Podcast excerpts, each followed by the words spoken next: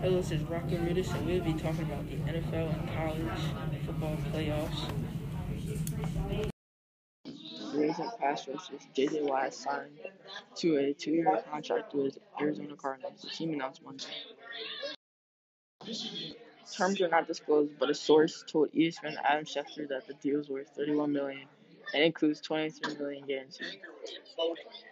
Watt is 31, was released by the Houston Texans who granted his request on February 12, ending his 10-year run with the franchise. Four days later, Watt's former Texans teammate and current Cardinals wide receiver DeAndre Hopkins posted a photo of himself in a Watt photoshopped in a Cardinals uniform on Instagram with the caption, Let's finish what we started. Watt will reunite with Vance Joseph, the Cardinals defense coordinator, who was the Texans defensive backs coach during Watt's first three seasons on Houston. In Arizona, Watt will be paired with fellow pass rusher Chandler Jones, who leads the NFL in sacks and two drafted in the first round 2007 with 97. Second during that span is Watt with 95.5. In 2020, Watt ranks 15,119th qualified pass rushers with pass rush win rate, according to ESPN stats and information. He finished the season with five sacks, two forced fumbles, and an interception. He returned for a touchdown. He's been plagued with injuries recently, having played 16 games in a season only twice since 2015. After the Texans drafted Watt with the no- number 11 pick in the 2011 draft, he became the face of the franchise, winning three NFL Defensive Player of the Year awards from 2012 to 2015. Watt is one of the three players to win that award three times. A five-time Pro Bowl selection and five-time first-team All-Pro, Watt was far by far the most productive pass rusher in Texans history with 100 career sacks. Russell Wilson wants to trade out of Seattle. The Seahawks quarterback may not be actually one out of Seattle, but he doesn't fear the possibility of a split. Plus, who have been this year's combine stars, diving into the NFL diversity, hiring data, and much more. Russell Wilson convened this team just after the end of the season, the sixth straight finish for the Seahawks before the Conference Championship weekend, to come up with a comprehensive plan for the months ahead. Those is those in on the discussion since it right away. Wilson Wilson's 32. He's got nine NFL seasons in the books and is now seven years older than he was when the Legion of Boom won Super Bowl 49. Just one Seahawks Seahawks pending free agent KJ Wright candidates him in Seattle, and Wright and a fellow linebacker Bobby Wagner are the only two others left from the franchise back-to-back NFC title teams. As Wilson, as Wilson to those around him, and after taking stock of the 2020 season that started hot and ended with a thud, he sees this as the start of a second half of his career and working through the plan for working through the mundane things a quarterback needs each each of the off seasons. From strength and conditioning to field work to film, work to nutrition to sports and psychology elements most of us would need a translator to understand.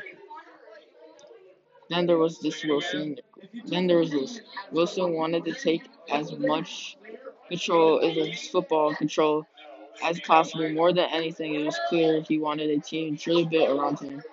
Now I can't say how Wilson expressed that desire to Seahawks coach Pete Carroll or GM John Schneider, but I can imagine how they might react to it, since they've spent the better part of a decade bending over backward to accommodate their franchise quarterback like a lot of teams their position would. They traded for big ticket offensive players like Percy Harvin, Jimmy Graham, Duane Brown. They fielded a generational defense. They fired the offensive coordinator that won a Super Bowl with. They made other staff changes to try and improve what was around the quarterback. They twice made Wilson the game's highest paid player, doing most recently just 22 months ago. So, what exactly Carroll or Schneider might ask does Wilson want that he isn't getting?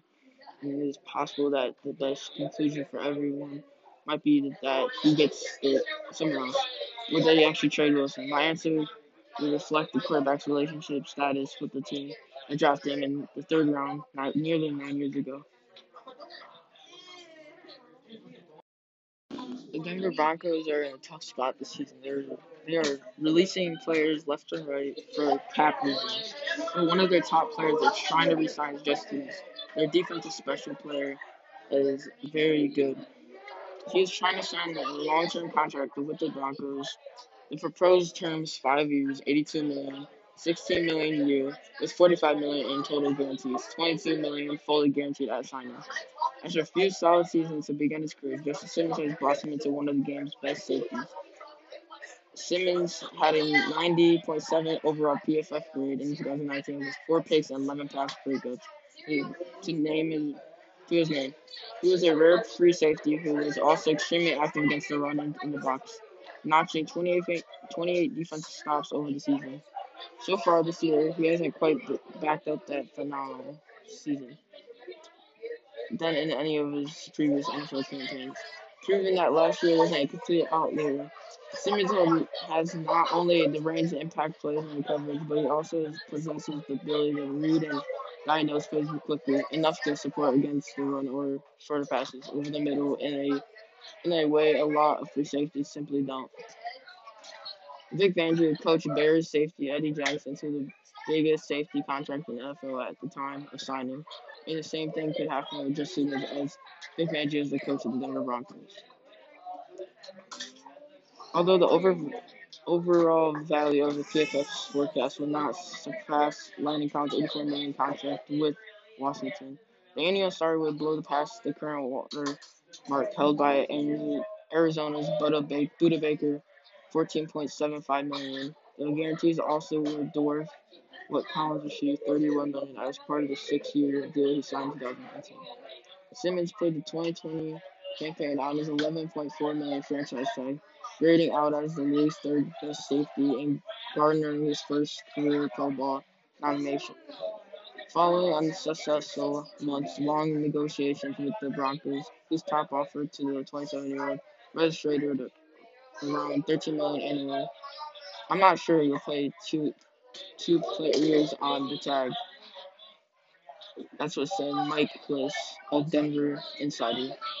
The Broncos enter the 2021 season with over 14 million in available salary cap space. According to the, they, they'd be able to absorb a Simmons mega deal, but it limit their ability to retain, say, fellow free agent Shelby Harris or acquire outside players such as a veteran backup quarterback, to which the team has been linked. Regardless, Simmons is unlikely to depart. He's repeatedly expressed a desire to remain in Denver. So if a multi-year arrangement falls through Denver, still has the option of tagging him again.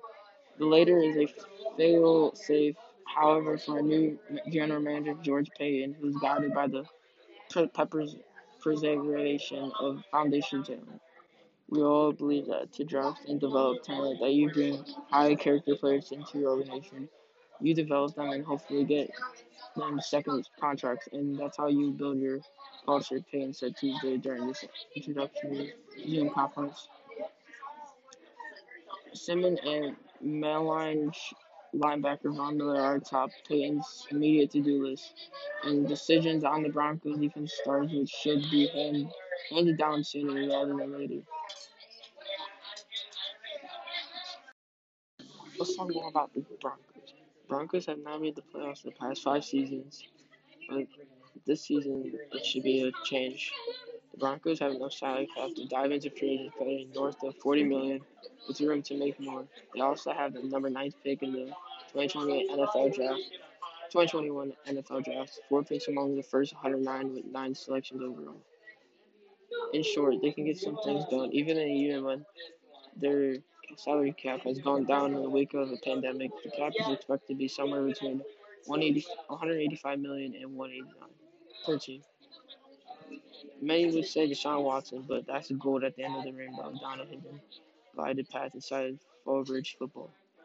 And until it looks like the Houston Texans are actually taking calls, but about Watson is a little bit more than something fun to debate. The Broncos must figure out what to do with linebacker Von Miller is a sub- subject of a police investigation. Any decision on Miller will involve some discussion with the representatives about his contract and a clear understanding between Miller and the Broncos would have potential charges.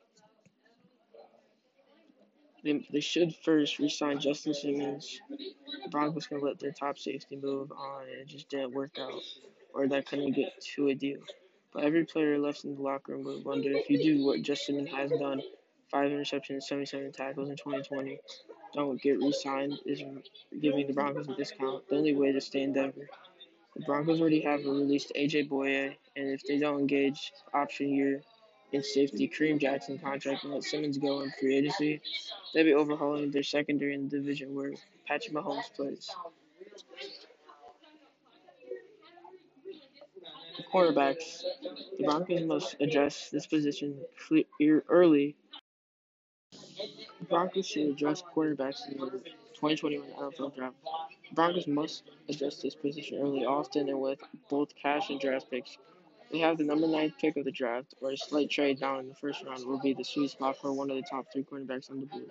Patrick Surtain the second, Caleb Farley, or Jaycee Horn.